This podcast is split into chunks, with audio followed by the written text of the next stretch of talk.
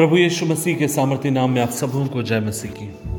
आज के मनन का भाग हमने लिया है, जो आपको मुझे मिलता है। मतिरती सुसमाचार, अध्याय दो, उसकी दो आयत लिखा है, यहूदिया, यहूदियों के राजा जो पैदा हुआ है, वह कहाँ है?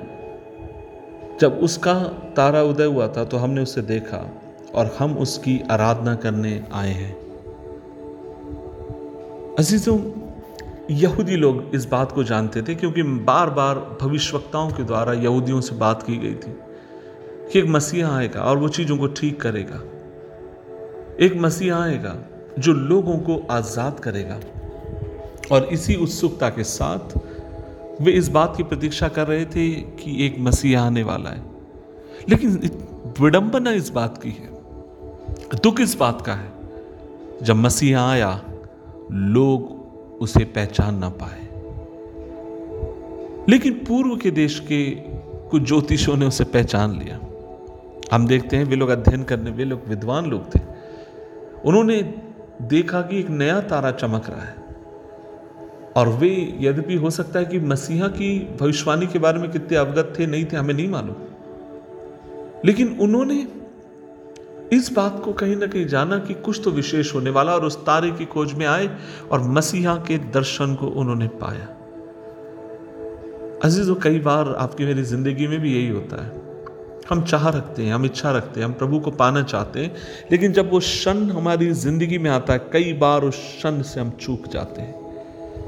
मैं आपसे कहना चाहता हूँ, कितने लोग लंबे समय से चंगाई के लिए प्रार्थना कर रहे हैं, लेकिन एक बात आपसे कहूँ हो सकता है एक क्षण आपकी ज़िंदगी में ऐसा है जिस समय परमेश्वर आपको छूना चाहते हो और you have miss that moment आपने उस क्षण को खो दिया है।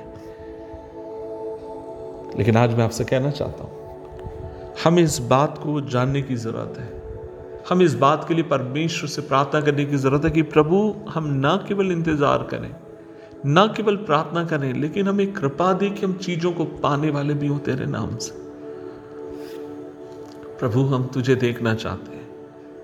मैं यानी कितने ऐसे लोगों को जानता हूँ जो पिछले कई सालों से कहते हैं, हम प्रभु को देखना चाहते हैं, देखना चाहते हैं। मैं आपसे बोलना चाहता हूँ, कई बार जब चीज़ें हम लगातार रिपीट करते हैं, वो जीवन का ढर्रा बन जाता है।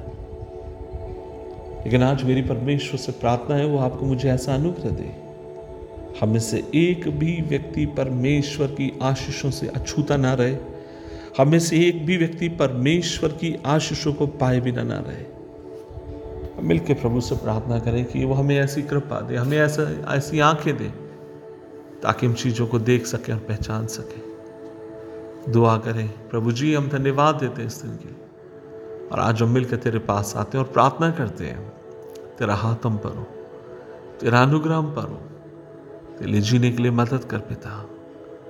हमें अनुग्रह दे कि प्रभु जी, उस बात से हम कभी चूकने ना पाए जो तूने वहाँ ले रखी है। मदद कर यीशु मसीह के नाम से मांगते हैं। आमीन आमीन आमीन।